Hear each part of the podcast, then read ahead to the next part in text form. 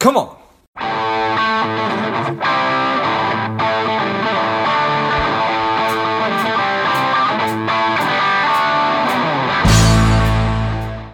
Welcome to Money Savage, a savage approach to personal finance. This is George Grumbacher, and the time is right. Welcome to today's guest, a strong and powerful Peter Hazlehurst. Peter, are you ready to do this?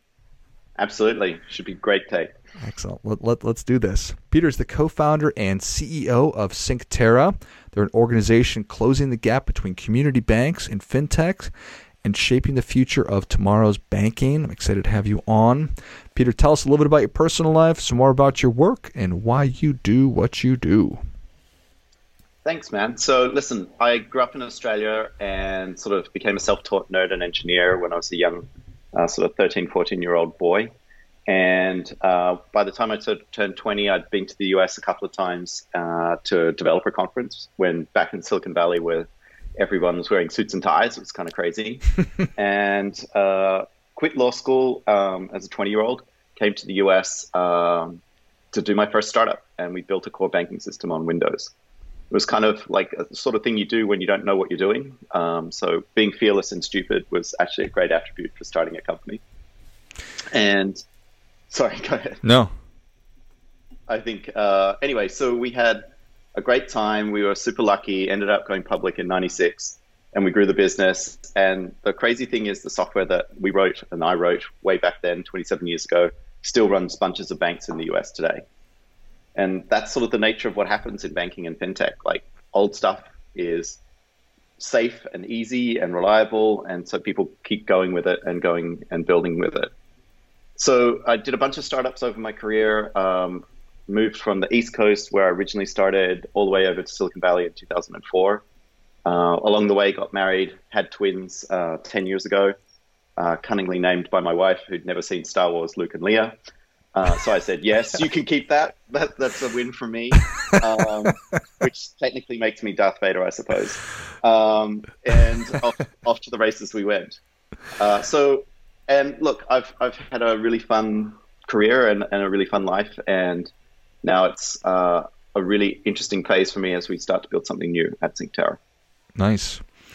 Wow, there's a lot of really great stuff there. I imagine that, that because your kids are named Luke and Leia, that gives you the opportunity to to to get the room laughing every time you do a presentation.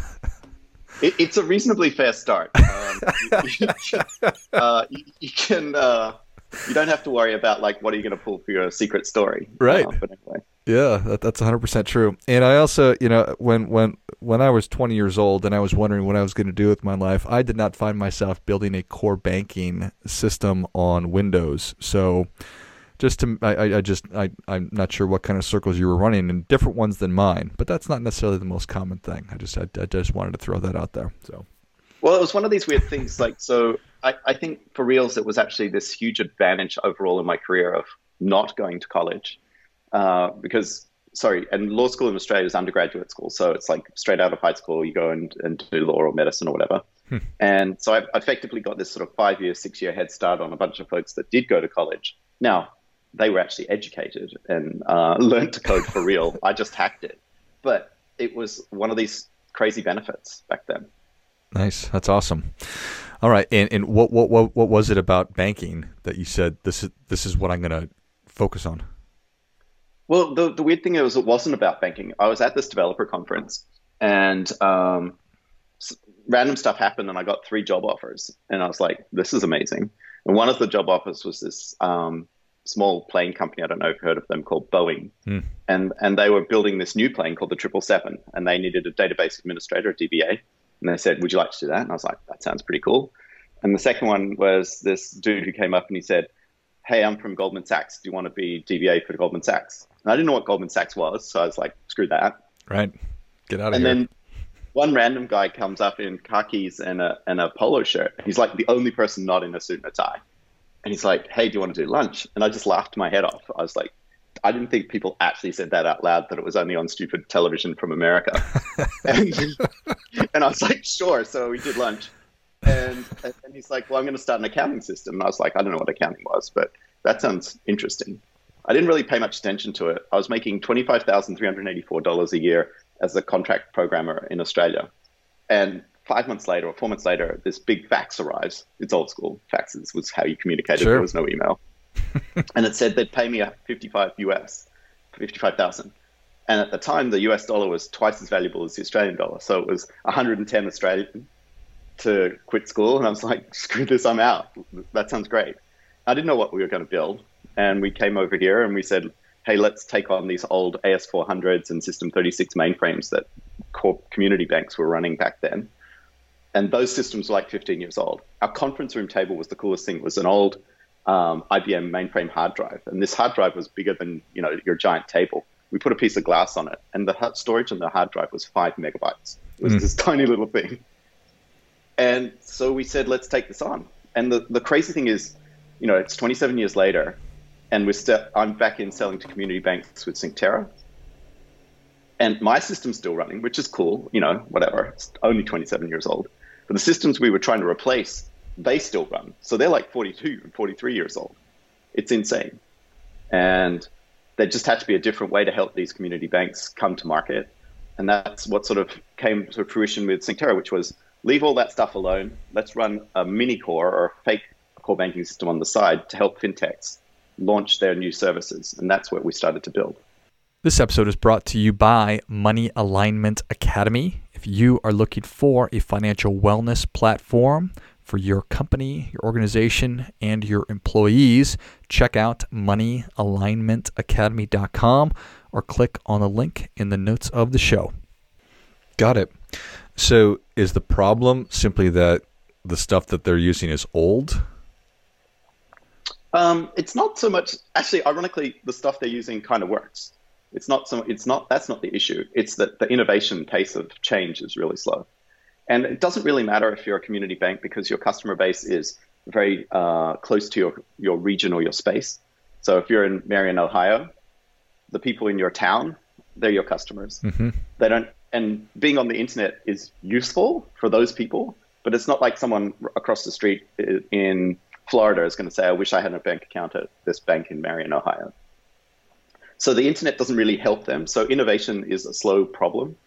And, and you see this every month with like Google or Apple Pay announcing 75 new community banks support Apple Pay or Google Pay. It's because they're progressively going through them one by one, slowly adding them. And every time they do, they add like a thousand people or 5,000 people to Apple Pay or Google Pay. So if you're those banks, you don't really need all the high tech stuff, with one exception. If you intend to grow, the only way you can grow is either buy some branches from banks nearby or somehow hit the jackpot and get the next Chime to be a fintech that's running on your bank's license. And the only way they're going to get to that place is if someone like us helps them with the tech stack and the and the compliance and the regulatory reporting and reconciliation and all the billing stuff that's necessary to onboard and manage a fintech that comes to them. Got it. So you are equipping them with the tools that they need to be attractive for for growing by attracting a potential business partner. Exactly. So think of it like, um, if if you think of like the existing community banks that do fintech banking, what they have done is they've taken advantage of the law that changed in 2008 that went into effect in 2011, which was as a retail bank with more than 10 billion in assets, you can no longer charge interchange for debit cards. So if you went back in time and looked at the internet in 2010, go on Wayback Machine, you'll see B of A, Chase, everybody else has rewards programs for debit cards. It was amazing, right? You swipe your debit card, you got miles just like you swiped your credit card. Then the law changes and the banks can no longer charge interchange. And this was a result of basically Walmart and other big retailers saying, hey, this sucks. Why is someone charging me 1.5%, $1.50 to buy $100 worth of groceries when they can walk outside and use the ATM, it's free, and we'll get cash and it costs us nothing to accept the money. So the logic of it was really sound. And if you look around the rest of the world, debit cards generally have no fees at all, or very small, five cents, 10 cents, things like this. But banks under 10 billion, they were exempted from this law. And so suddenly what happened was if you're a community bank, you had this amazing opportunity to monetize your bank and growth by lending your license to a, to a fintech. So you look at all the neobanks that have started since then, and they're all basically running the same premise, which is we've got a cool product, we've got an amazing experience, and here's a debit card. And some of them even have cash back, which doesn't make sense logically, but then you realize, hey, they're earning interchange. And the interchange is a rev share with the bank. So the bank earns 150 or 140 bips of interchange on every swipe. And what you'll find the community bank doing is saying, hey, fintech, we'll give you 1% and we'll keep 40 bips, which is a great business model for the bank because how are they going to grow? If the whole bank has 5,000 customers and suddenly a fintech's onboarding 5,000 customers a day, like the world changes for them.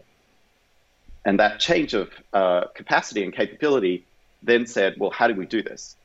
And a few fintech banks got into the game and they hodgepodged it together and built a little bit of infrastructure and got lucky and stuff like that. Kind of crazy. Some Silicon Valley people went and bought little community banks in the middle of nowhere and said, hey, I'm going to turn you into a fintech bank and I'll bring my tech skills to the market. But it's been stagnant. It's about 30 or 40 banks that do this right now. And the challenge is there is a zillion fintechs starting every week saying, I need a home, I need a bank, and there aren't enough banks. So Synctera's job is to fix the imbalance of supply and demand by bringing on more banks that are capable of doing fintech banking and making the existing ones more efficient. How many community banks are there in the country? Are we talking about thousands? A, yeah, there's a couple of thousand, 2,500 give or take. Add another thousand or so credit unions as well. So there's a lot of them. And many of them are super tiny. Some of them have like one branch, some of them have no branches. And um, and so, and they almost all follow the same playbook, which is they're the local lenders to small business. So, in the revitalization of the economy post COVID, these are the banks that are going to be saying, hey, we'll rebank you nail salon. We'll help you with the daycare. We'll help you with the laundromat. All these services that Chase and B of A and Chase and, and, and everyone else, they don't have branches in every small town. And that's where the community banks come in. Got it. Okay.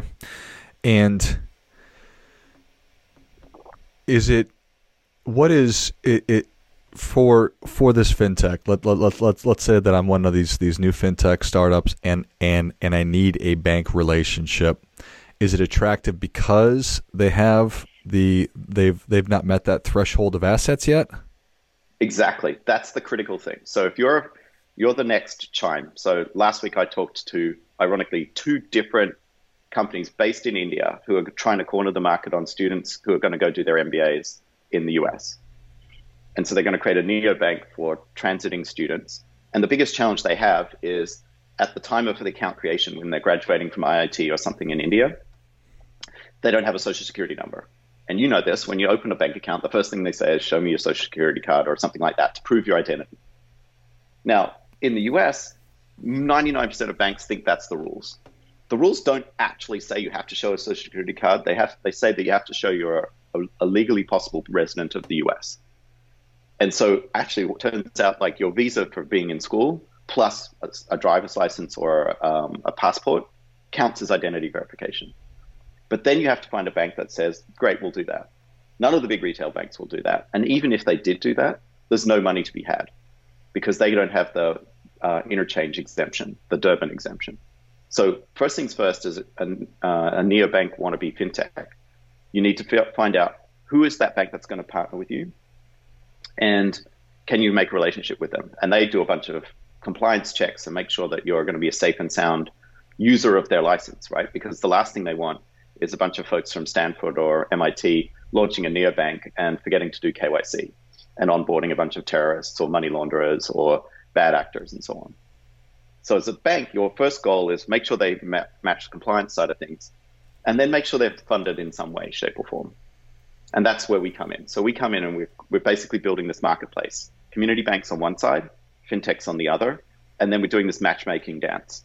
Because some of the fintechs will say, I want to do crypto. Most of the community banks will say, I don't understand crypto, I don't want to do that. Some, some fintechs will say, I'm in it to do cannabis banking, which is actually quite challenging with all the local versus federal regulations around um, weed and so forth, because it's federally illegal, but it's okay at the state level.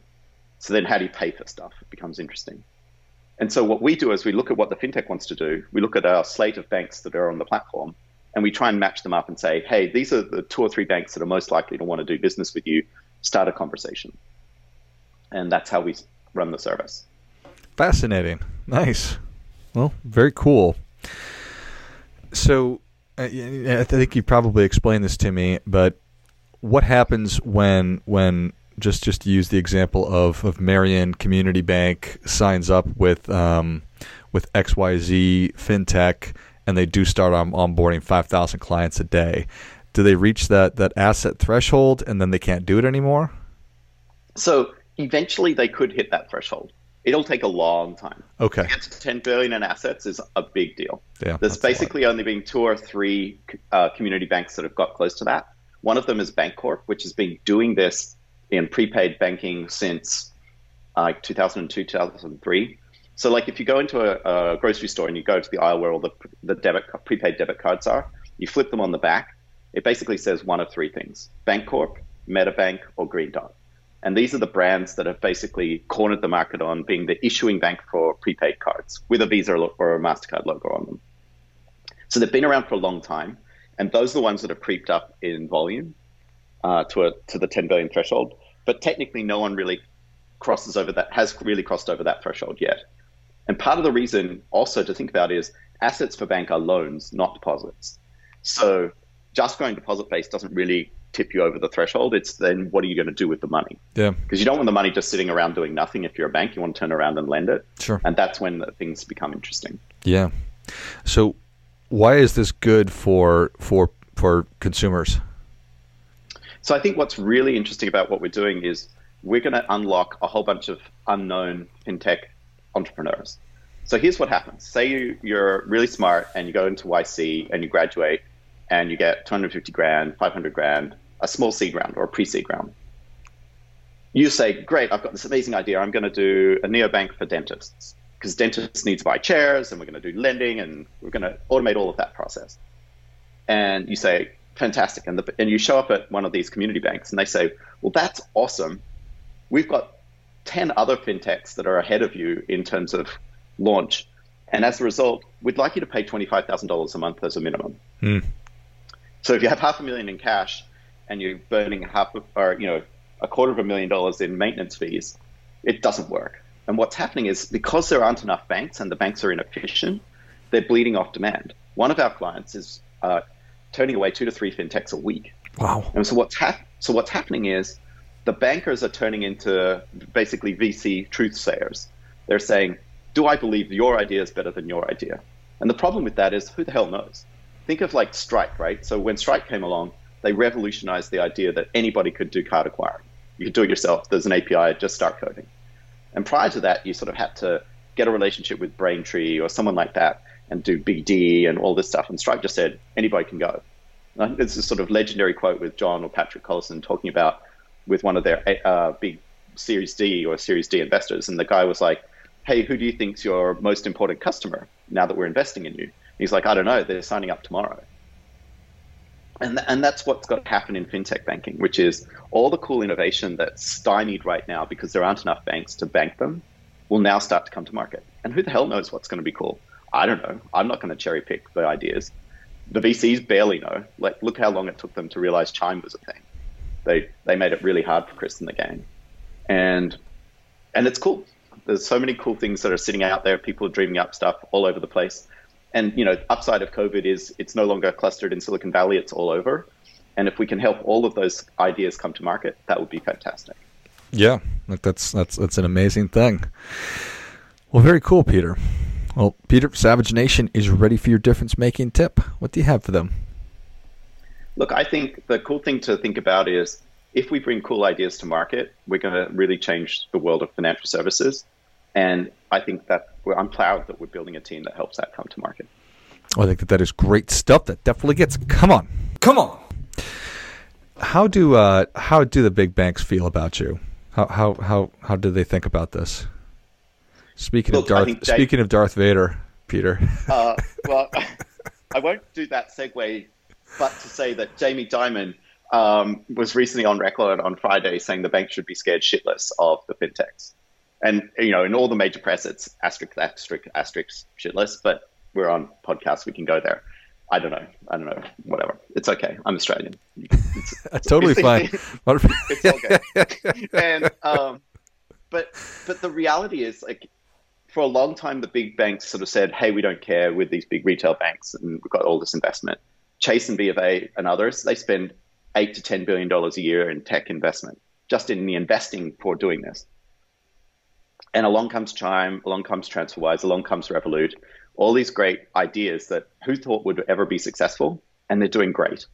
And so, if you're a big retail bank, um, you you got to find a way to participate, but also stick to your franchise strengths.